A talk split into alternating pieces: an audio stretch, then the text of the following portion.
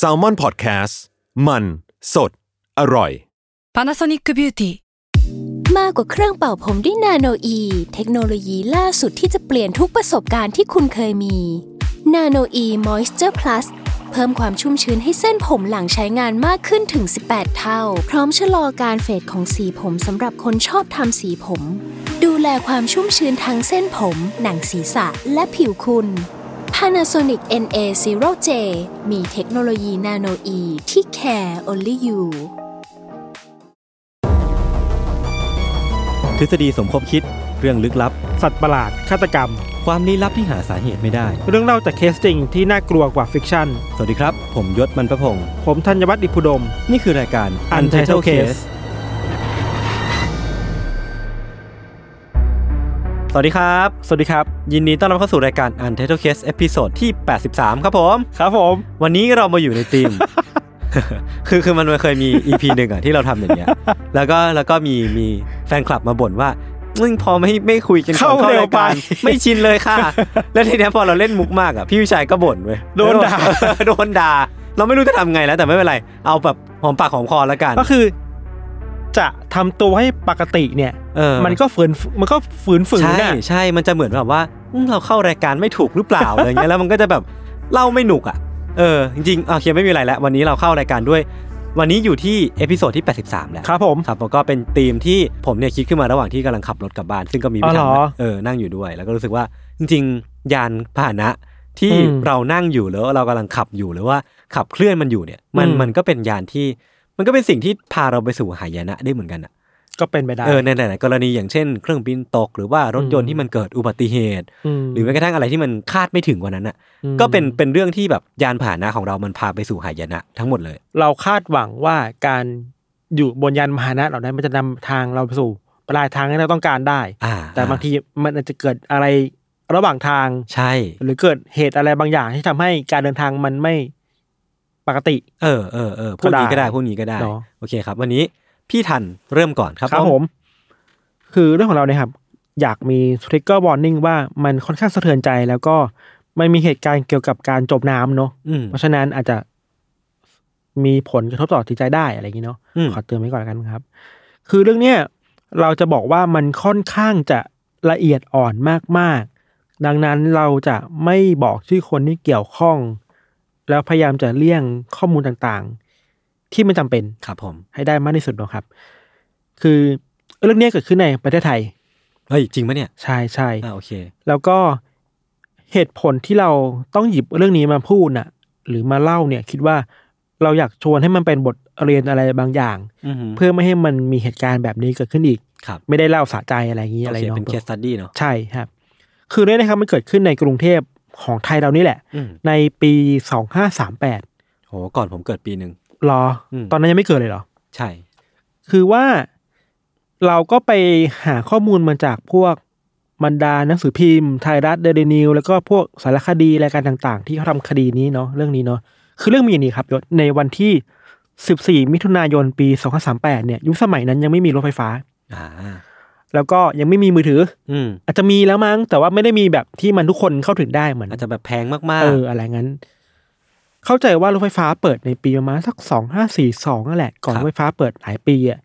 ซึ่งคนส่วนใหญ่นอกจากจะเดินทางกันด้วย รถยนต์รถเมล์แล้วอ่ะก็เรืออีกอันหนึ่ง ๆอ่าใช่เมื่อก่อนกรุงเทพก็เป็นเมืองที่เดินทางด้วยเรือเนาะ จริง ๆ ตอนนี้ก็ ก็ยังมี เรื อยู่บ้าง โดยสารอยู่เยอะ ครับ คือเหตุการณ์นี้ครับมันเกิดขึ้นในท่าเรือท่าหนึ่ง อืม มันมีโป๊ะน้ำอยู่อันหนึ่ง ครับ ที่อยู่ริมแม่น้ำเจ้าพระยาเราจะไม่บอกว่าโป๊ะไหนนะครับ ซึ่งโป๊ะเนี่ยเป็นโป๊ะที่มีผู้โดยสารข้ามไปข้ามมาเยอะมาก อืม มันมีทั้งสองเวย์อ่ะคือเวย์แรกคือข้ามระหว่างเจ้าพระยาฝั่งหนึ่งมาอีกฝั่งหนึ่ง อืม อีกอันหนึ่งคือเรือด่วนน่ะนึกปะ อ่า ที่ล่องไปตามแนวกว้างของแม่น้ำเจ้าพระยา โอเค ก็ไปหยุดตามสต็อปต่าง ใช่แล้วมีข้ามด้วยเพราะฉะนั้นการจราจรมันจะเยอะมาก ๆอืมแออัดแบบห ใช่ นาแน่นหนาแน่น ใช่แล้วเช้าวันนั้นน่ะมันเป็นประมาณสักเจ็ดโมงกว่า อืม ๆซึ่งมันเป็นช่วงเร่งด่วนที่คนต้องออกไปทำงาน ออกไปโรงเรียนกันเยอะอะไรอย่างเงี้ยครับ อืม แล้วเข้าใจว่าในช่วงเวลานั้นอย่างที่เราบอกว่าปัญหารถติดในเมืองหลวงเนี่ย มันก็หนักอยู่แล้วแหละ เพราะฉะนั้นคนจำนวนมากก็หนีมา เพื่อมาจราจรกันทางเรือนี้กันเยอะพอสมควรเนาะ เราเล่าก่อนว่าโป๊ะเรือในสมัยนั้น ยศเคยขึ้นโป๊ะปะ เคย เออ เมื่อก่อนผมเรียนเรียนอยู่แถวมักกะสัน เออโป๊ะเรือในสมัยนั้นมันจะต่างจากยุคเราค่อนข้างมากครับ คือยุคเราอ่ะมันจะเป็น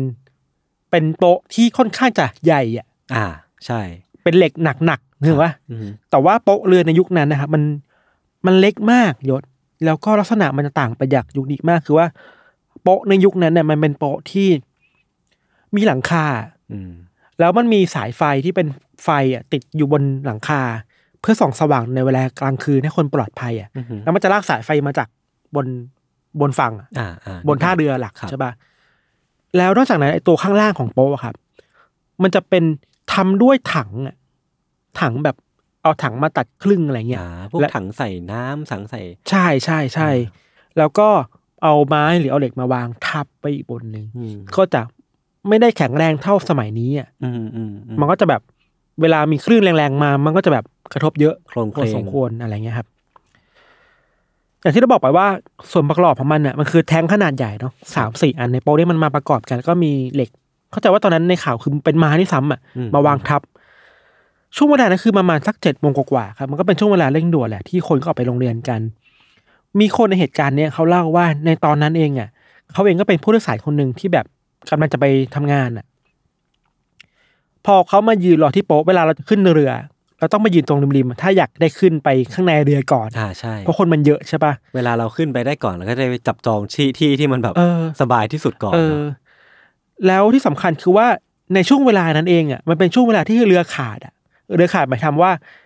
ไม่ได้มีเรือมาประจำทุกๆสองสามนาทีอ่ะ อื มันหายไปประมาณสิบนาทีแล้วอ่ะ อืม เพราะฉะนั้นคนมันจะมาเยอะมาก มารอเยอะมากนะครับ แล้วทุกคนก็ต้องรีบเพราะว่ามันสายแล้วอะไรอย่างงี้เนาะคนที่อยู่ในเหตุการณ์นั้นเขาเล่าว่า จริงๆอ่ะมันมีป้ายที่บอกว่าห้ามขึ้นโป๊ะเกินหกสิบคนนะแต่ว่าสายตาที่เขามองเห็นคร่าวๆในตอนนั้นอ่ะ คือนับร้อยคนได้อะ อืมอืม เกินมาเกือบครึ่งอ่ะ เป็นการประเมินผ่านสายตาเนาะ ใช่แต่ว่าจริงๆมันก็มีแฟกต์ว่ามันเกินร้อยจริงๆมันเกือบ อ่าโอเค เกือบร้อยจริงๆอะไรครับ ครับ ตามคำบอกเล่าฮอกคือว่า ในตอนนั้นมันมีเรือสองลำที่แบบวิ่งเข้ามา เข้าเทียบท่าใกล้ใกล้ๆกันพอดีเลยอะ่ะมาจากทั้งสองฝั่งซ้ายขวาอะไรเงี้ย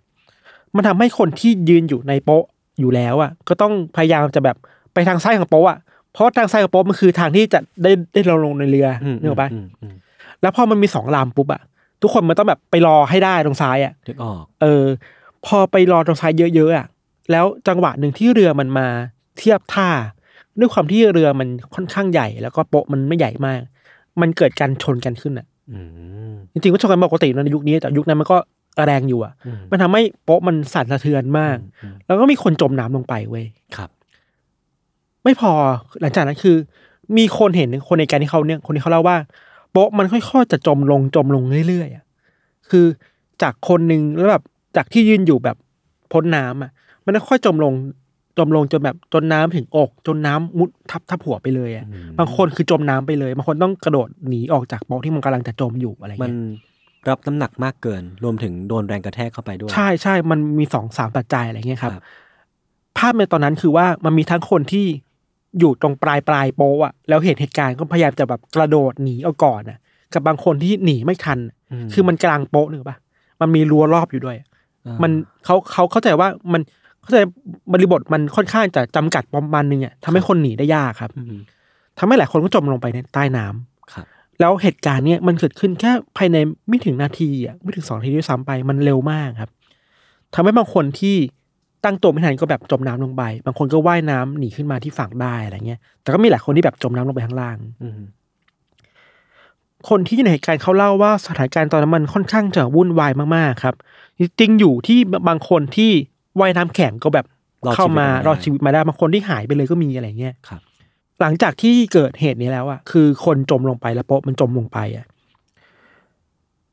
เขามีเขาเรียกว่าเป็นหน่วยกู้ภัยอะก็เข้ามาในเหตุการณ์ค่อนข้างเร็วนะ อืม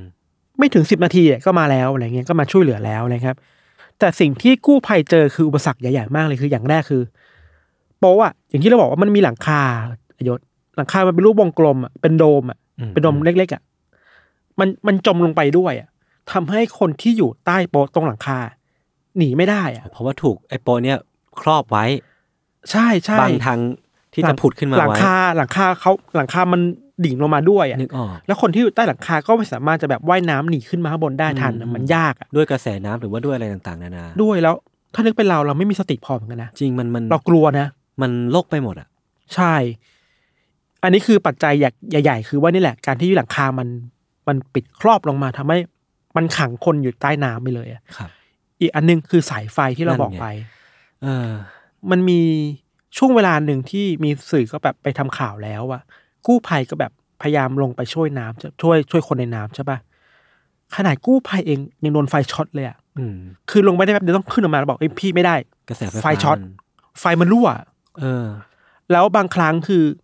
กู้ภัยที่สามารถกู้คนที่เสียชีวิตจากใต้น้ำขึ้นมาได้ครับ ในเวลาต่อมาเขาเจอว่าบางคนอ่ะ ไม่ได้เสียชีวิตเพราะว่าจมน้ำนะ อ่าฮะ แต่ละเพราะแต่เพราะว่าถูกไฟช็อตเสียชีวิตอ่ะ โอ้โห ในน้ำอะ มันเศร้ามาก เออ มันเศร้ามากมัน มันหลายปัจจัยอ่ะ ครับ ครับ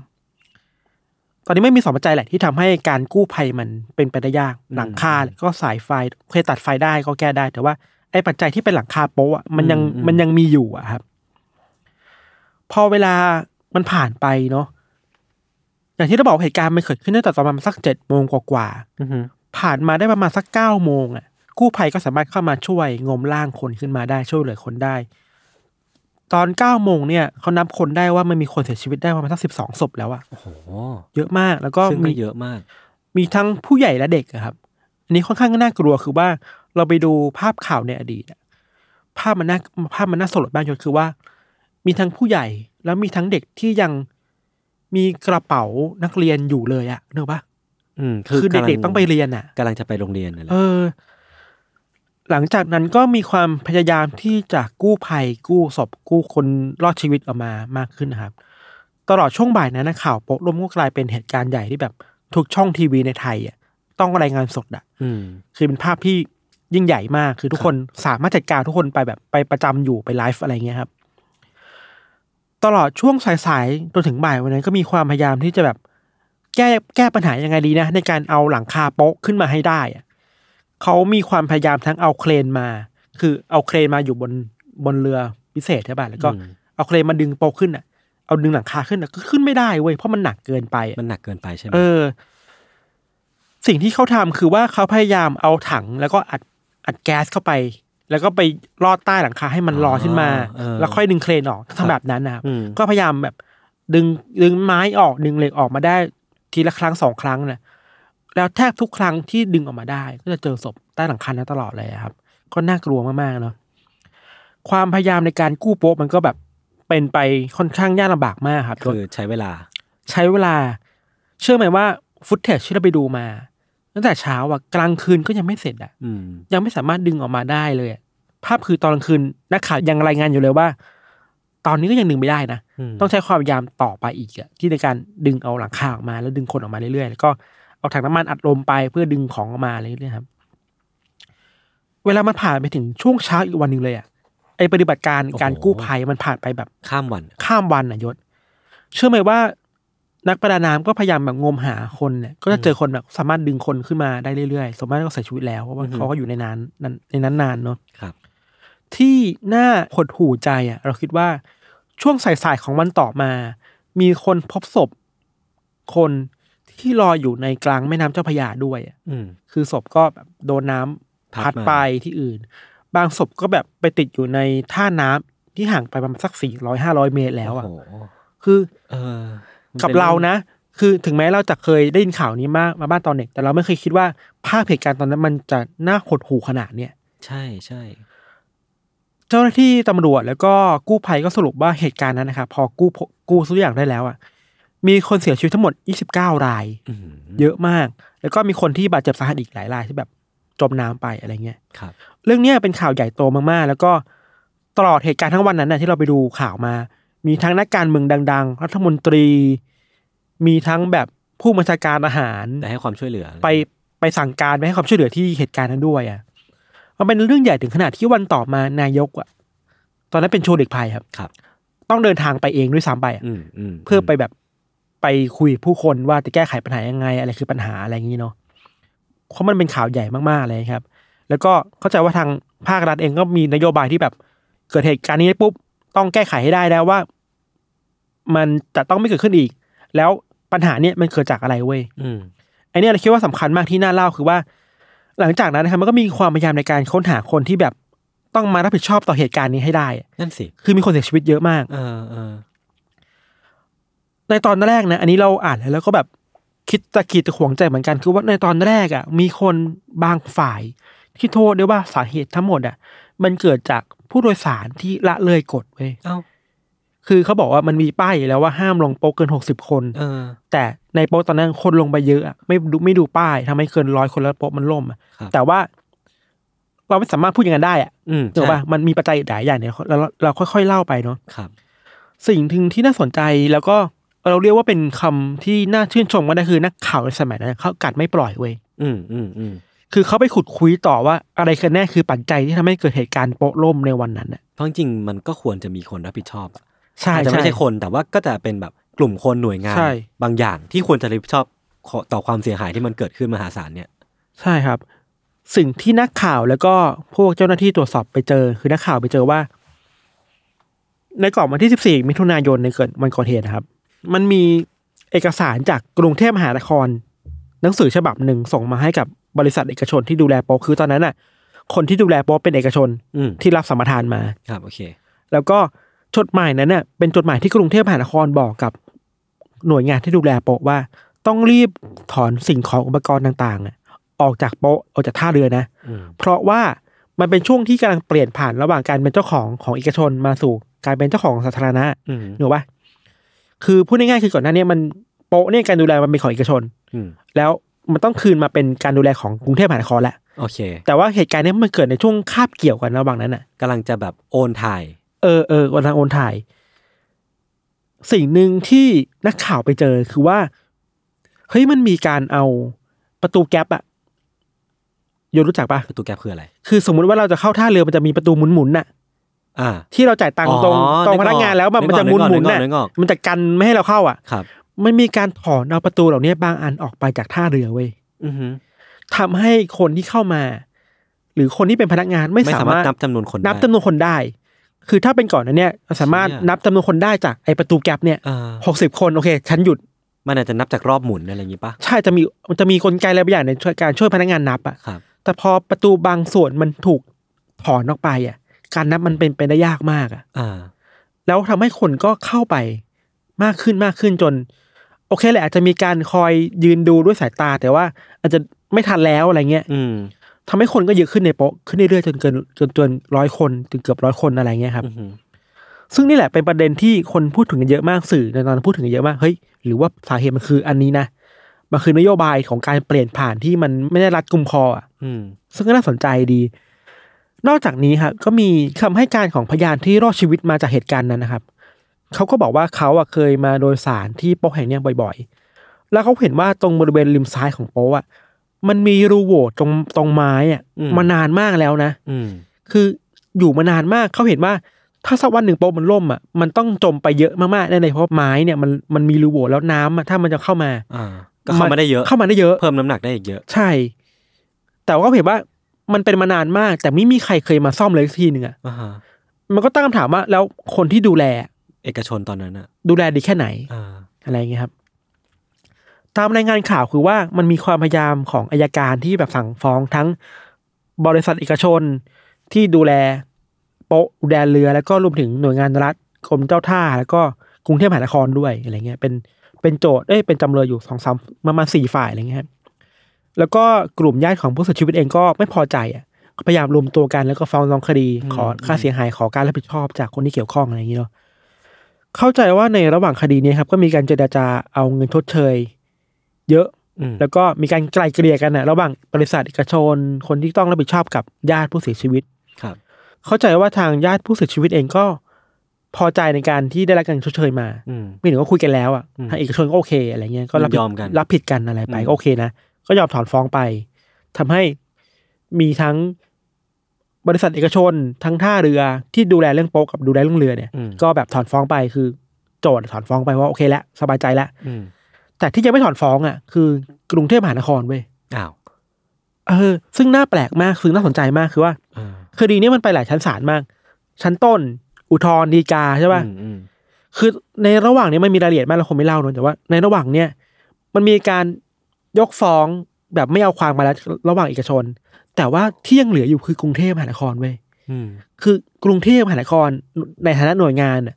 สู้คดีนี้ไปถึงชั้นฎีกาเลยอ่ะ อือหือ คือไปถึงชั้นสูงสุดอ่ะ เอาให้สุดอะไม่ยอม ไม่ยอม ผมเดาว่าเพราะว่าเขาต้องมาบริหารต่อถูกปะ เราไม่แน่ใจว่ะ ไม่กล้าไม่กล้าพูดขนาดนั้น อ่า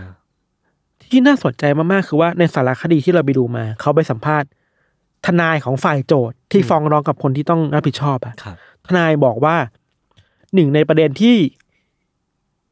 อยู่ในการต่อสู้อะคือว่ากรุงเทพมหานคร เหมือนจะแบบพยายามจะเลสประเด็นว่า สิ่งที่เกิดขึ้นอ่ะ มันเกิดขึ้นจากความประมาทของผู้โดยสารอ่ะ อืม เออหนึ่งในประเด็นในการต่อสู้คดีนะ อืม สุดท้ายแล้วก็สู้ไม่ไหว สุดท้ายแล้วในปี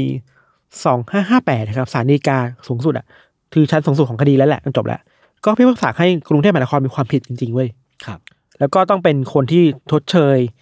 ในฐานะที่ผิดฐานประมาทเลินเล่อไม่ดูแลให้ดีจนเกิดอุบัติเหตุและมีคนที่เสียชีวิตแล้วก็แล้วก็บาดเจ็บ อืม จำได้ว่าตอนนั้นน่ะมี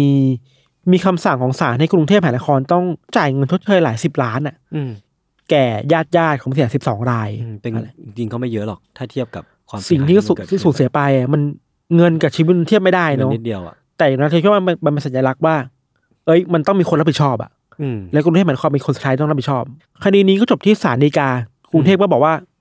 โอเคยอมจ่าย โอเค อะไรเงี้ยคดีจบประมาณนี้ แต่ว่าประเด็นหลักๆที่น่าคุยที่เราหยิบมาเป็นเหตุผลในการเล่าในเรื่องวันนี้ไว้ยคือ เหตุผลหลักๆที่น่าคิดคือว่าเหตุการณ์เนี่ยมันเป็น เราว่ามันอีกครั้งหนี้ที่เราไม่สามารถโทษคนที่ไปเป็นผู้โดยสารได้อะ ใช่ ใช่ไหม อืม คือเราไม่สามารถบอกว่าคนที่ไปอยู่ในโปะนั้นเป็นต้นเหตุของความสูญเสียได้อะ อืม เราจะได้ยินคำพูดอยู่หลาย ๆ ครั้งว่า เฮ้ยแกแกแค่ทำตัวให้ดี แกก็จะมีชีวิตที่ดีแล้วอ่ะ เออเออเออเออชีแต่วิ ค ที่ ดีเนี่ย เริ่มที่เรา เออคดีนี้มันไม่ใช่แล้วอ่ะมันชัดเจนมากคือมันเป็นหลักฐานมาหักล้างคำพูดนั้นได้เลยว่า แกถึงแกจะดูแลชีวิตดี แต่ว่าแกต้องอยู่ภายใต้ ผู้ปกครองที่ โครงสร้างการ อ่า บริหารงานนโยบายที่มันไม่รัดกุมอ่ะทำให้ชีวิตเรามันสุ่มเสี่ยงอ่ะ อืม นี่ชัดเจนมากเลยเว้ย อืม หลักฐานชัดเจนคือไอเนี่ยนโยบายในการเปลี่ยนผ่านอุปกรณ์ของท่าเรือ ที่ทำให้คนต้องเข้าไปเยอะๆ แล้วไอ้โป๊ะเรือที่มันพัง เก่าแก่อยู่ เก่าแก่ ล้ว การทำนุบำรุงมันหายไปอะไรเงี้ยเหตุการณ์เนี้ยครับโป๊ะล่มในครั้งนั้นอ่ะ มันเป็นเหตุการณ์สำคัญที่ทำให้โป๊ะทั้งกรุงเทพอ่ะต้องเปลี่ยนไปหมดเลยนะ อืม ไอ้กลไกต่างๆที่เราเห็นในโป๊ะในวันเนี้ยมันมาจากเหตุการณ์นี่แหละ สมควรแหละ เออ หรือสมมุติว่าเราต้อง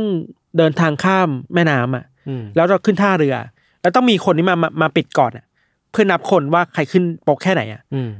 ไอความรับกุนแบบเนี้ยมันก็เกิดขึ้นจากเหตุการณ์นี่แหละ อืมอืมอืม เออมันคือมันมันเซตสแตนดาร์ดอะไรบางอย่างให้กับการเดินทางในทางเรือของไทยไปเลยอะไรเงี้ย ก็จริง แต่ว่าถ้าว่ากันตามตรงนะ มันก็ไม่ควรจะต้องมีเหตุการณ์นี้เกิดขึ้น มันไม่ เพื่อ ควรไม่ควรจะโบวหายล้อมคอกอะ เออ ถึงจะมาการทำ policy หรือว่าประมาณนี้อ่ะ มันควรจะ ใช่ แบบ มันควรจะทำอยู่แล้วอะเนาะ ใช่ครับ อีกอย่างหนึ่งที่น่าคิดมากๆคือว่า อันนี้คิดในแบบภาพใหญ่มากเลยคิดว่าเราอยู่ในเมืองแบบไหนวะที่มันบีบคั้นให้คนต้องหนีจากการจราจรบนทางดินอะ อืม เพื่อมาบนเรือเยอะขนาดเนี้ย อืม ในชั่วโมงเร่งด่วนเนี่ยมันไม่ใช่คุณภาพชีวิตที่ดีเลยนะเว้ยที่แบบเราต้องไปรอแย่งกันขึ้นเรือขนาดนั้นอะ ใช่ ใช่ไหม เออ เออ เพราะฉะนั้นเราไม่สามารถพูดได้เลยว่า สิ่งที่เกิดขึ้นมันเกิดขึ้น เพราะว่าคนประมาทอะ ไม่ใช่เลย มันเกิดขึ้นจากเมืองที่มันไม่ไปมิตรกับชีวิตผู้คนน่ะ อืม เกิดขึ้นจาก อืม นโยบายโครงสร้างอะไรบางอย่างที่มันทำให้ส่งผลต่อการตัดสินใจของเราในทุกๆย่างก้าวอะ อืม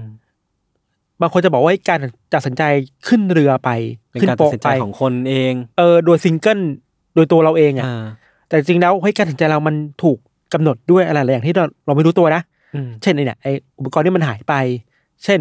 การที่ต้องหนีจากข้างบนน่ะ พอรถติด เพราะรถติด พอรถเม ย ย์มันไม่สะอาด พอรถเมย์มัน เอ ส อ กปรกหรือ หรือ ว่า ถ้าย้อนไป ะร ไกลอีกหน่อยคือ แล้วนโยบายรัฐมันดีแค่ไหนนะในการดูแล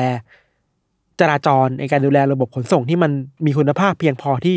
ทุกคนไม่ต้องดิ้นดิ้นรนหนักขนาดเนี้ย อืม อะไรเงี้ยครับ ครับ อีกเรื่องหนึ่งคือ เหตุการณ์โป๊ะล่มอ่ะยศ อืม มัน อืม ถูกเอาไปนำเสนอในข่าวเยอะ แล้วเรื่องหนึ่งที่เราอาจจะต้องเตือนไว้กับคนที่อยากไปอ่านต่อคือ ครับ ระวังคือ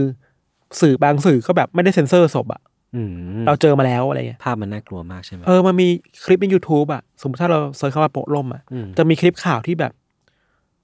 ทีวีผ่านถ่ายทอดสดอ่ะ แล้วก็แบบไม่เซ็นเซอร์คนที่เจอที่เป็นศพเลยอ่ะแบบ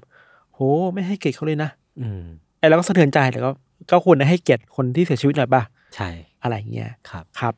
คดีนี้ก็จบลงประมาณนี้ก็คือสุดท้ายแล้วกรุงเทพมหานครก็เป็นคนที่ต้องรับผิดชอบคดีนี้ไป ครับผม ก็เป็นบทเรียนให้กับบ้านเราอะ่ะ หน่วยงานต่างๆ เออ แล้วถ้ากลับมาในธีมเราคือ ยานปะหะมรณะ พาหายนะ พหายนะอะไรเงี้ย เออ ไอ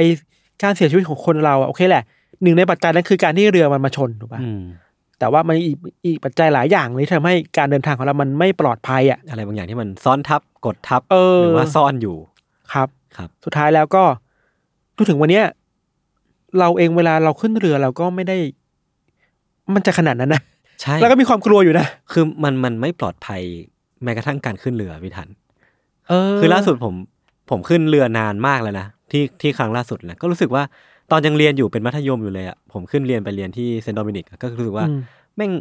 น่ากลัวมากอะทุกย่างก้าวที่ก้าวไปอะมันถ้าเราก้าวพลาดไปทีหนึ่งอะ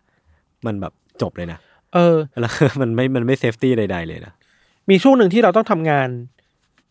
เมื่อก่อนบ้านเราอยู่บางลำพู อืม แล้วเราต้องทำงานแถวบางนา ครับ เราต้องนั่งเรืออ ม จากบางลำพูเพื่อไปลงที่แถวแถวๆสยาม อืม ตรงสะพานหัวช้างอะ่ะ อ่านึกออก แล้วขึ้น BTS ต่ออะไร เอ เงี้ย อ โอ้โห เราโคตรระวังตัวเลยอ่ะ อืม คือในการก้าวลงเรือแต่ละครั้งอ่ะ มันไม่ใช่เรือที่แบบมัน ใช่ มันมันอยู่เลเวลเดียวกับเราเนอะปะ เออแล้วมันก็โครงเคลง แต่อันนี่ ไป คนละ มา คนละกรณีแหละนี่คือกรณีเรือโดดในคลองเนาะ อืม แต่ในแม่น้ำมันก็น่ากลัวเหมือนกัน ใช่ เนี่ย ใช่ใช่ สุดท้ายแล้วคือหยิบเหตุผลที่เราหยิบเรื่องนี้มาคุยคือ อืม ไม่ได้อยากเอาดราม่าอะไรอ่ะแค่อยากคิดว่าเฮ้ยเมืองมันส่งผลต่อชีวิตเราแค่ไหนนะ อืมอืม แล้วถ้าจะแก้ปัญหาเราควรจะส่งช่วยกันส่งเสียงกับให้เมืองมันเปลี่ยนแปลงไปดีกว่าเนี้ย อืม ไม่ใช่มาโทษคนว่าทนไม่มีระเบียบวินัยอะอันนี้มันไม่ได้พาเราไปไหนเลย คำถามคือว่าเมืองมันเอื้อให้เราใช้ชีวิตอยู่หรือเปล่าแค่ไหน แล้วเมืองมันปลอดภัยกับการมีชีวิตอยู่ของเราแค่ไหนอ่ะ อืม อันนี้คือคำถามหลักที่มากกว่าที่บอกว่า คนเรามันไม่มีวินัยคนเรามันเห็นแก่ตัวไม่ อืม เมืองต่างหากที่ทำให้คนเห็นแก่ตัว อืมอื เมืองต่างหากที่ทำให้คนต้องดิ้นรนหนักขนาดหนักขนาดเนี้ย แล้วเมืองอยู่ภายใต้ความรับผิดชอบของใครก็ เออ ก็ต้องไปคุยกันแบบนั้นอ่ะ เออครับ ครับ ประมาณนี้ครับ โอเคครับ เดี๋ยวพักฟังโฆษณาสักครู่นะครับ แล้วกลับมาฟังเรื่องของยศต่อในเบรกหน้าครับ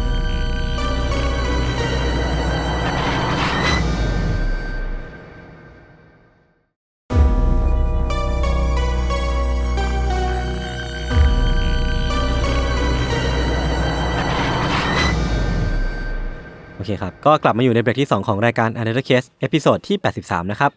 ยังคงอยู่ในเรื่องของยานพาหายนะเหมือนเช่นเคย แต่ว่า อื จ ม ริงๆแล้วอะเรื่องของพิธันมันมันจะเป็นเรื่องที่ค่อนข้างที่จะน่าสลด อืม จริงๆมันก็ไม่ได้ไม่ได้ต่างจากของผมมากเนาะซึ่ง อืม ซึ่งของผมก็ก็รู้สึกว่ามันก็น่าสลดเหมือนกันก็เลยอยาก disclaimer ไว้ก่อน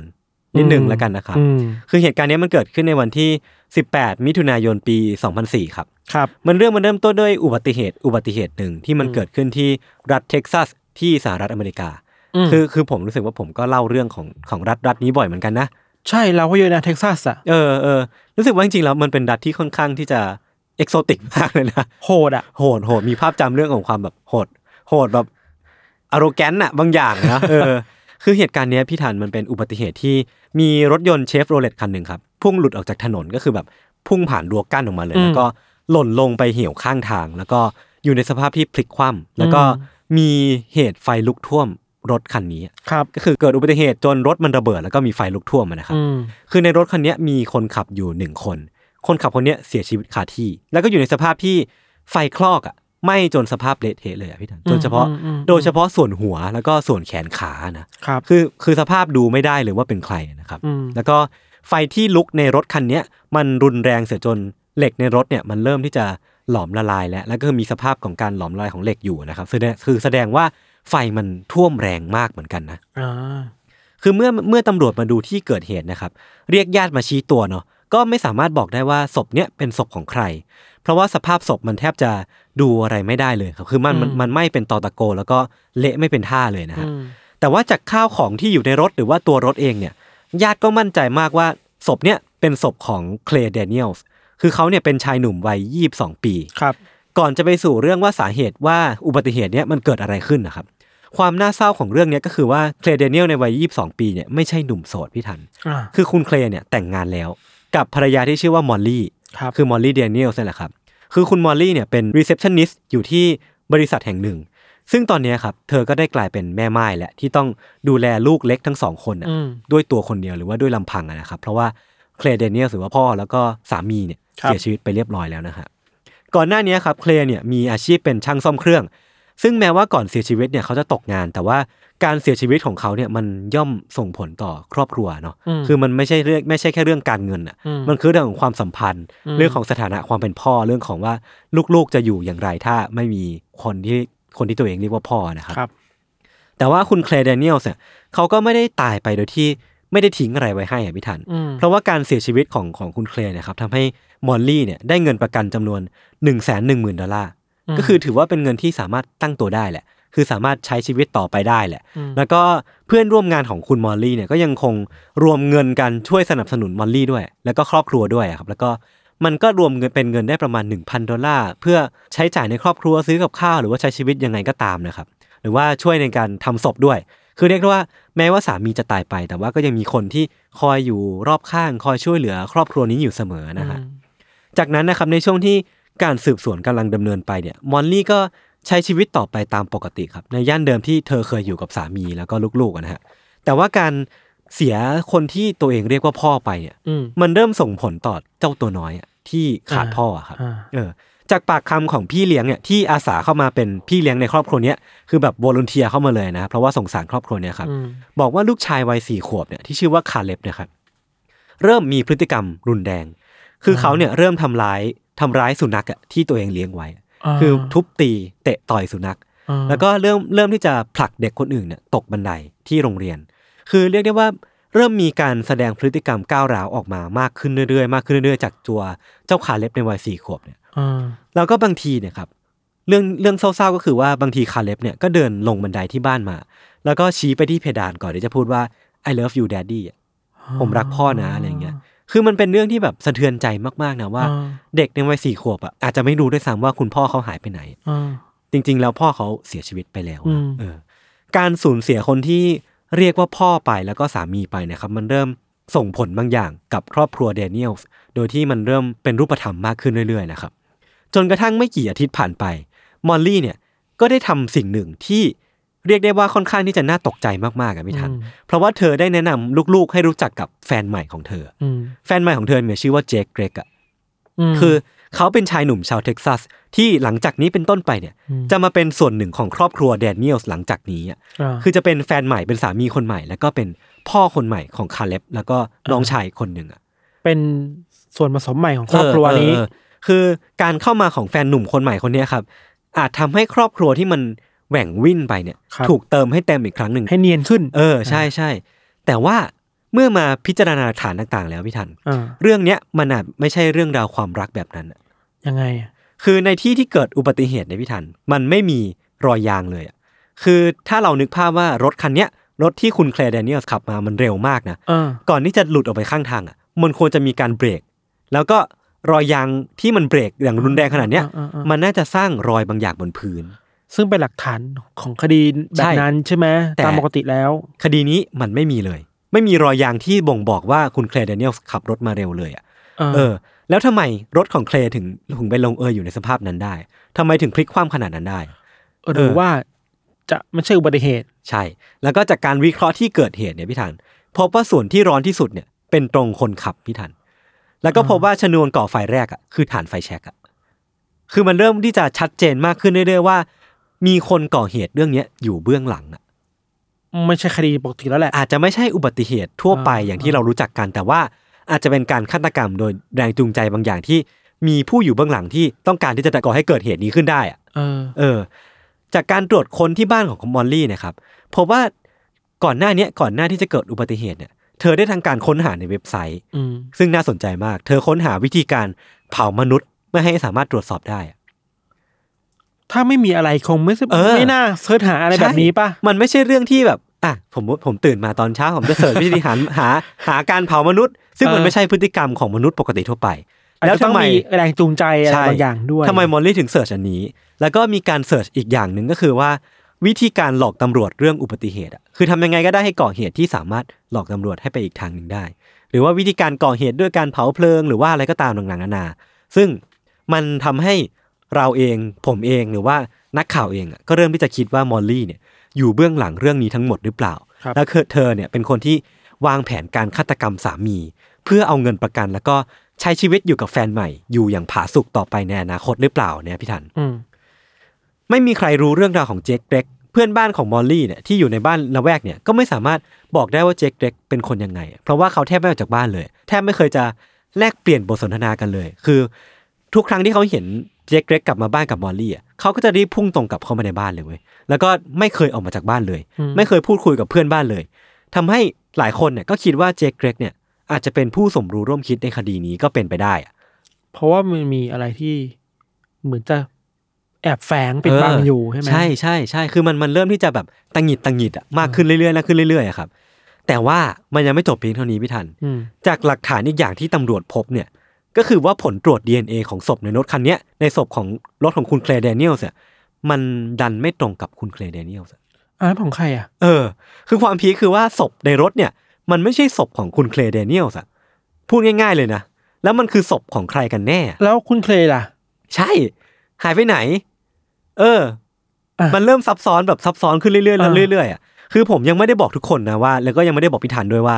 ที่คอมพิวเตอร์ของมอลลี่เนะครับ นอกจากจะมีการเซิร์ชหาวิธีการอำพรางศพต่างๆแล้วอ่ะ เออ มันยังมีการประวัติการสร้างสูจิบัตรปลอม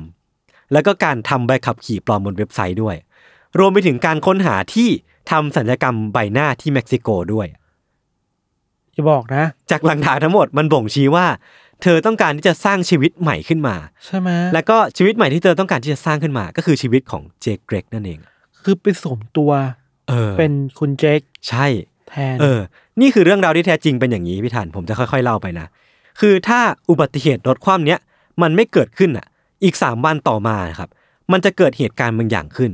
เหตุการณ์ที่ว่าเนี่ยก็คือการที่คุณแคลร์แดเนียลส์เนี่ยจะต้องเข้าคุกจากคดีที่เขาเคยก่อขึ้นเมื่อ 8 ปีก่อน เมื่อ 8 ปีก่อนเนี่ยในปี 1996เนะครับแคลร์แดเนียลส์ในวัย 16 ปีอ่ะเขาเคยก่อเหตุข่มขืนญาติแท้ๆของตัวเอง ครับ ในวัย 7 ขวบเท่านั้นเองอะ ม คือเรียกได้ว่าเป็นการชาย molester ชาย sexual assault เหมือน ม ขั้นตอนหนึ่งเหมือนกัน อืม แม้ว่าเรื่องทั้งหมดเนี่ยที่เขาไปข่มขืนย่าตัวเองเนี่ยจะแดงออกมาในปีถัดมา แต่ว่าเขาก็เป็นคนที่ยอมรับผิดหรือว่า plead guilty อืม แล้วก็ด้วยเงื่อนไขต่างๆ ในการยอมรับสารภาพหรือว่าด้วยตัวแดเนียลเองที่อายุ 16 ปีเนี่ยทำให้การตัดสินเนี่ยมันถูกเลื่อนไป แล้วก็การตัดสินเนี่ยมันถูกเขาถูกตัดสินจำคุกเพียงแค่ 30 วันเท่านั้นเองครับพี่ทันแล้วก็ถูก น้อยมาก ภาคทันต่อไปเวลา 10 ปี แต่ว่าทั้งหมดเนี่ยเขาจะเริ่มเข้าคุกในอีก 8 ปีต่อมา หรือว่ามันคือวันที่ 21 มิถุนายนปี 2004 อ่า หรือว่า 3 วันต่อมาจากอุบัติ เหตุ เห การ ตุ ณ์นั้น เออใช่ ถ้าเหตุการณ์เนี้ยมันไม่เกิดขึ้นหรือว่าอุบัติเหตุเนี้ยมันไม่เกิดขึ้นเนี่ยเครเดเนียลจะต้องเข้าคุกแล้วก็ไปรับโทษในสิ่งที่ตัวเองเคยก่อไว้เมื่อ 8 ปีก่อน มันเริ่มเชื่อเชื่อม มั โย เริ่ ง ม มา พ แล้ อ ว ดี เนาะ พอดีเป๊ะ อ่า เกินไป อ่า หรือเปล่าอะไรเงี้ยพี่ทัน เออ แต่ว่าก็อย่างที่บอกไปว่าศพเนี้ยมันไม่ใช่ศพของคุณแคลเดเนียลส์เนอะแล้วมันเป็นศพของใครกันแน่ นั่นสิ เออจากการสารภาพของคุณบอลลี่แล้วก็คุณเคลเนี่ยในชั้นศาลนะบอกว่าศพเนี่ยเป็นศพของหญิงแก่อายุ 81 ปี ที่เสียชีวิตไปเมื่อปี 2003 เราไปหามาจากไหนอ่ะ คือทั้งคู่เนี่ยไปขุดศพของยายคนเนี้ยออกมาจากหลุมศพในบริเวณสุสานรวมอะ เชี่ย คือมันเป็นสุสานแบบคนคนไร้ญาติประมาณหนึ่งอะคือเป็นสุสานของคนที่ อ่ ไม่ได้ถูกทำพิธีอย่างถูกต้องขนาดนั้น แต่ว่าเป็นสุสานที่แบบฝังพับลิกมากๆอะแล้วก็คุณมอลลี่กับคุณเคลเนี่ยคิดคิดว่าการที่ไปเอาศพของคุณยายคนนี้มา คงไม่น่ามีใครที่มาถือสาหาความพวกเขาอะ แล้วก็เอาศพของคนคนเนี้ยมาเป็นตัวตายตัวแทนของคุณเคลเดเนียลส์อะ ถ้าคำถามคือแล้วตำรวจไม่ได้รู้เหรอ เออ ใช่ไหมว่า ใช่ นี่คือศพของคนอื่นนะ ก็อย่างที่บอกไปสภาพศพมันเละ อ๋อ เทะ มันเละเทะมัน เออ มันไหม มันถูกไหม้เป็นตอตะโก มากๆแล้ว และคุณมอลลี่เนี่ยก็ทำการเสิร์ชมาแล้วว่าจะเผายังไงให้ตำรวจไม่สามารถตามรอยได้ ทำการบ้านมาก่อน ใช่ใช่ คือหลังจากขุดศพมาได้แล้วเนี่ย พวกเขาก็ทั้งคู่ก็ทำการจัดฉากอุบัติเหตุทั้งหมดขึ้น หลอกตำรวจให้เข้าใจว่าคนที่ตายเนี่ยคือแคลร์แดเนียลส์ด้วยข้าวของในรถแล้วก็ตัวรถเอง แล้วก็นำแคลร์แดเนียลส์เนี่ยกลับเข้ามาในชีวิต ด้วยการนำเขาเนี่ยไปย้อมให้กลายเป็นผมสีดำอ่ะ แล้วก็แนะนำตัวเสียงใหม่ว่าเจคเกรก ก็สวมตัว เออ เป็นคนนั้นแล้ว คือแนะนำตัวแฟนใหม่ของตัวเองอะว่าคือเจคเกรกแต่จริงๆแล้วอ่ะแฟนใหม่ก็คือแฟนเก่าที่ถูกแซงว่าตายไปแล้วอ่ะ าาา คือมันพีคตรงนี้แหละพี่ อ่าอ่า คือเมื่อเรื่องทั้งหมดถูกประติดประต่อเนี่ยครับ ทั้งมอลลี่และเจคซึ่งจริงๆ แล้วเจคก็คือแคลเดเนียลส์นะก็ถูกจับกลุ่ม แล้วก็ต้องขึ้นศาลเพื่อดำเนินคดีตามกฎหมายครับ ผลการตัดสินก็คือว่าแคลเดเนียลส์เนี่ยถูกจำคุก 30 ปี ครับ ข้อหาช่อโกงเงินประกัน วางเพลิงแล้วก็การบุกรุกสุสานนะครับ ส่วนมอลลี่เนี่ยถูกจำคุก 20 ปี ข้อหาโกงเงินประกัน แล้วก็ข้อหาพยายามช่วยสามีให้พ้นคดี ลูกๆของทั้งคู่เนี่ยก็ตกอยู่ในการเลี้ยงดูของครอบครัวของทั้งคู่ต่อไปนะครับ อืม จริงๆ แล้วเนี่ยที่น่าสนใจคือ เรื่องเนี้ยถ้ามูลเหตุจูนใจของทั้งคู่เนี่ยมันเป็นเรื่องเงินนะพี่ทัน อืม ทั้งคู่ก็สามารถเชิดเงินประกัน แล้วก็หนีไปอยู่ที่เม็กซิโกหรือว่าที่อื่นๆก็ได้ถูกปะแต่ว่าทั้งคู่ก็เลือกที่จะทำให้เรื่องเนี้ยมันยากขึ้น แล้วก็ตัดสินใจที่จะปักหลักอยู่ที่เดิมต่อไปอะ อืม เพราะอะไร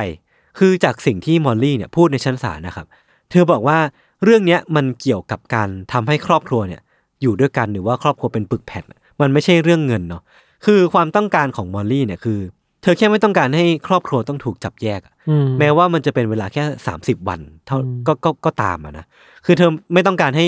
เกรกเนี่ยหรือว่าไอ้แคลเดเนียลส์อะถูกจับไปอยู่ในคุกออกจากครอบครัว แม้แต่วินาทีเดียว แล้วเธอก็ยังเชื่อว่าคนดีๆ อย่างแคลเดเนียลส์อะน่าจะไม่เคยลงมือข่มขืนเด็กอย่างแน่นอนครับ แล้วก็ อืม น่าจะถูกใส่ร้ายป้ายสีหรือว่าถูกใส่ความมา เธอยังอยากให้เขาเนี่ยอยู่ที่บ้านในฐานะพ่อของลูกต่อไป และความต้องการเนี่ยมันก็ทำให้เรื่องราวมันบานปลายใหญ่โตเนาะแม้ว่ามันจะไม่มีคนที่เสียชีวิตใหม่ก็ตามเนาะแต่ว่ามีคนที่เสียชีวิตไปแล้ว แต่ว่าถูกขุดขึ้นมาเป็นตัวตายตัวแทนเท่านั้นเองนะครับ สิ่งที่น่าสงสัยเกี่ยวกับเรื่องเนี้ยพี่ทันสงสัยไหมว่าทำไมคดีข่มขืนเด็กของเคลร์อะ อืม ถึงถูกจำคุกแค่สามสิบวันอะเออ คือมันเป็นเรื่องที่แบบ นั่นสิ น่าตั้งคำถามมากๆนะว่าการข่มขืนเด็กอายุเจ็ดขวบอะมันมันถูกตัดสินแค่สามสิบวันเองเหรอในคุกอ่ะ หรือเหตุผลอะไรในการทำให้มีโทษแค่นั้น ใช่ใช่ คืออะไรกันแน่นะ คือจากเว็บไซต์ที่ผมไปอ่านมาครับ ชื่อว่า Foren- forensic files นะ ครับ บอกว่ากฎหมายการล่วงละเมิดทางเพศของเท็กซัสอะครับบอกว่าในกรณีการล่วงละเมิดทางเพศเด็กอายุต่ำกว่า 14 ปีเนี่ย ครับ มันอาจมีโทษจำคุกต่ำกว่า ขั้นต่ำเนี่ย25 ปี ม เออ ซึ่งซึ่งมันเยอะกว่าที่เคลโดนเยอะมากเลยะ แน่ๆแล้วแหละ เออ คือไม่แน่ใจว่าทำไมโทษของเคลเนี่ยถึงเป็นแค่ 30 วันเท่านั้นนะครับ ครับ แต่ว่าบางทีเนี่ยอายุของผู้ก่อเหตุก็มีส่วนเหมือนกัน มันมีงานวิจัยที่บอกว่าส่วนใหญ่ของผู้ที่ก่ออาชญากรรมทางเพศตอนเด็กเนี่ยจะไม่ก่อเหตุอาชญากรรมทางเพศอีกอีกครั้งในอนาคตอ่ะ อ่า อันนี้ไม่รู้ว่าด้วยเหตุผลอะไรเนาะ ม คือมันมีงานวิจัยนี้อยู่ ซึ่ง อืม คนก็เอามาเอามาซัพพอร์ตว่าจริง ๆ แล้วอ่ะมันอาจจะเป็นความชะล่าใจของตำรวจหรือเปล่าที่ว่า ม คนที่ก่อเหตุในเด็กจะไม่ก่อเหตุในอนาคตก็เลยไม่ไม่ลงโทษเด็ดขาดขนาด แต่ นั้น ก็ลืมไปว่าแล้วสิ่งที่เขาก่อเหตุไปแล้วอ่ะ เออ มันร้ายแรงแค่ไหนอะ ก็อันนี้อันอันนี้ก็ไม่ชัวร์เหมือนกันว่า อืม อันนี้ใช่เหตุผลที่แท้จริงหรือเปล่าหรือว่าอะไรยังไงนะครับ อืม ผลวิจัยเนี่ยมันไม่ได้บอกว่าพวกเขาจะไม่ไม่ก่อเหตุซ้ำหรือว่าสำนึกได้นะ อืม แต่แค่ว่าพวกที่ก่ออาชญากรรมทางเพศตอนเด็กเนี่ย อืม เขาแค่โตขึ้นมาแล้วไปออกก่ออาชญากรรมอย่างอื่นแทนที่ไม่ใช่อาชญากรรมทางเพศอะ ก็ยังน่ากลัวอยู่ เออ ก็ยังน่ากลัวอยู่ดี แล้วก็ควรที่จะลงโทษให้มันเด็ดขาดกว่านี้เหมือนเดิมนะ ครับ เออ ตอนเนี้ยคุณมอลลี่เนี่ยในณปัจจุบันเนี่ยครับก็ออกมาจากคุกแล้ว แล้วก็ใช้ชีวิตอยู่อย่างเงียบสงบ แล้วก็โลโปรไฟล์มากๆเนาะ อืม น่าจะแบบเจ็บช้ำจากเรื่องที่ตัวเองก่อไว้พอสมควรนะครับ อืมอืม ครับ ประมาณนี้ฮะ ประมาณนี้ หักมุมหลายมุมมากเลยนะ เออเออเออ เราอยากรู้เวลาเขาไปแนะนำตัว อืม ว่านี่แฟนใหม่ เออ ซึ่งเป็น เป็นแฟนเก่า แต่ในใจรู้ว่าคือแฟนเก่า เออเออ ที่ปลอมตัวว่า ไม่มีชีวิตอยู่แล้ว ใช่ใช่ คือเท่าที่ไปอ่านมาพิธานมันมีเกร็ดเล็กเกร็ดน้อยอย่างเช่นว่า พี่สาวของมอลลี่มั้งเหมือนเคยเจออเคยเจอแคลร์แดเนียลส์อะ อืม ตอนที่เขาเสียชีวิตไปแล้วอะ เออ เหมือนหลบอยู่ในตู้เสื้อผ้า าฮะ เออ คือเหมือนแบบมอลลี่เนี่ยแอบเอาแคลร์แดเนียลส์อะมาอยู่ในบ้าน อ่ แต่ว่าพี่สาวอะคิดว่าแคลร์เสียชีวิตไปแล้ว อ่าอ่า ก็เลยแบบคิดว่าตัวเองเห็นใครก็ไม่รู้หรือเปล่า เห็นวิญญาณหรือเปล่า า พอมันมีเกิดเหตุการณ์อย่างนี้บ่อยขึ้นอ่ะ คุณมอลลี่ก็เลยตัดสินใจที่จะนำคุณเคลนเนี่ยไปย้อมผมสีดำแล้วก็แนะนำตัวใหม่เสียเลยว่าเจคเกรกอะ โอ้โห พยายามเนาะ พยายามพยายามมากพยายามมาก เออ เออ ครับ พี่ทันเป็นไงถ้า ถ้าพี่ทันเป็นคุณเคลนแดเนียลพี่ทันจะทำไงบอกกูไม่เอาก็ได้ กูกูไม่อยู่แล้ว เออ เราคิดแต่ก็เราคิดว่าประเด็นของเรื่องนี้คือ เรื่องโทษแหละ อืม โอเคแหละ ถ้าเราอยู่บนสมมติฐานว่า การทำผิดต้อง ต้องได้รับโทษ อืม ถูกป่ะแล้วมันเป็นเรื่องใหญ่มาก อืม การทำรุนแรงทางเพศอะไร อืม เงี้ยแต่ว่าไอ้การลงโทษสามสิบวันน่ะ มันน้อยเกินไปหรือเปล่า ไม่รู้เหมือนกันว่าทำไมมันสิ่งนั้นได้ แล้วก็สามสิบวันก็ยังหนีเลยอ่ะ ใช่ไหม เออเออ ใช่ไหม เออ ก็ต้องไปตั้งคำถามว่าไอกระบวนการยุติธรรมในการติดตามคนมัน อืม มันแน่นหนาแค่ไหนนะ อืมอืม ครับ อีกเรื่องหนึ่งคือ เรื่องอย่างนี้เราเรื่องแบบเนี้ยสตอรี่แบบนี้เราชอบเห็นในหนังอะ อืม แต่สุดท้ายแล้วเป็นเรื่องจริงได้อะ เฟกเดสอ่ะ เออการปลอมตัว เออ ปลอมเหตุการณ์ที่มีอุบัติเหตุ ไฟไหม้ อืม แล้วที่พีคคือไปเอาศพ ใช่ ของคนที่ไม่รู้เห็นอะไรด้วยเลยเนี่ย เออ มาอีก ใช่ใช่ใช่ โอ้โห นี่คือการเตรียมการที่ พอสมควร คือตำรวจก็บอกว่าจริง ๆ แล้วแผนทั้งหมดอะมันจะแยบยนแล้วก็แทบจะไม่ไม่สามารถเดาได้ ถ้า อ่า พวกเขาเนี่ยตัดสินใจที่จะย้ายไปอยู่ที่อื่นอะซะ เออ คือตอนเนี้ยมันพลาดตรงที่ว่าพวกเขาอะเลือกที่จะอยู่ที่เดิม มันแปลว่าตำรวจก็สามารถสืบสาวเราวเรื่องได้ง่ายขึ้นอะไรเงี้ย ครับ เออมันก็เป็นเป็นจุดที่พลาด ซึ่งก็ดีแล้วที่พลาด เพราะว่ามันจะได้ อืม เรื่องราวมันจะได้คลี่คลายนะครับ อืมเวลาพูดถึงคดีแบบยานพาหนะเนี่ย อืม ของเราเป็นเรือ อืม การเดินทางในเรือของยศเป็นร รถถจริงๆอีกอย่างหนึ่งที่น่าคุยเยอะคือเครื่องบินนะ ใช่ เครื่องบินก็จะได้ยินบ่อยมาก มันมีคดีเกี่ยวกับเครื่องบินเยอะเนาะ ๆ เออ เช่นแบบ คดีที่แมสมากคือ คดีปล้นอะ เออ ชื่ออะไรนะที่แบบยังหาตัวไม่เจออะ คูเปอร์ DB Cooper ดีบีคูเปอร์ใช่ อันนั้นก็แมสมากนะ เออ ก็ยังปั่นๆอยู่ไม่รู้ว่า หายไปไหนแล้ว ไม่รู้ว่าคือคือมันก็จะมีคนบอกว่า โดดไปแล้วกลายเป็นคนนู้นคนนี้หรือเปล่า หรือว่าจริงๆแล้วตายไปแล้วหรือเปล่าอะไรเงี้ย คือแล้วคร่าวๆสำหรับคนที่ไม่รู้คือว่ามีการปล้น อืม เครื่องบิน แล้วก็คุณดีบีคูเปอร์เนี่ย อืม ก็ปล้นเสร็จก็เปิดประตูเครื่องบินออก กระโดดลงไปเลย กระโดดล่มลงไปเลย เออ แบบหนังแอคชั่น ไม่มีใครเจอเขาอีกเลย ก็เป็นอันโซมิสซอรี่อันหนึ่งของอเมริกาที่ดังมาก เครื่องบินก็มีอีกหลายคดีนะแบบเอ็มเพสามจุดศูนย์ ๆอืมใช่ใช่ ที่ไม่รู้หายไปไหนยังหา อืม ไม่เจออ ม อะไรอย่างเงี้ยครับ นอกจากนั้นเหรอ เรือดำน้ำเราเคยเล่าไปแล้วเนาะคดีของเราเรื่อง เรื่องสนับฟิล์ม สนับฟิล์ม หรืออย่างยัดลอบพลาสของพี่ทันเองก็ตกเกิดจากเขตตกเครื่องบินด้วยเหมือนกันปะ ยาราฟาไม่ใช่ ไม่ใช่ใช่ไหมอันนั้นรถบัสเหรอ แต่ละพาร์ทมันคือไอ้ที่มันมีหิมะตกหิมะขลม แต่ว่าก่อนก่อนหน้านั้นอะ คดีหนึ่งอ่ะ ที่แบบ อ๋อเออ คนต ใช่ กเครื่องบินอ่ะ เป็นเป็นนักรักบี้ นะเออนักรักบี้มั้งเนี่ย ที่ ต้องกินเนื้อคน กินกันเอง กินเองอะไรเงี้ย อืมสุดท้ายแล้วจริงๆที่พี่ทันจะพูดมาก็คือว่าในเกือบทุกเรื่องอะของ UC ที่เล่ามา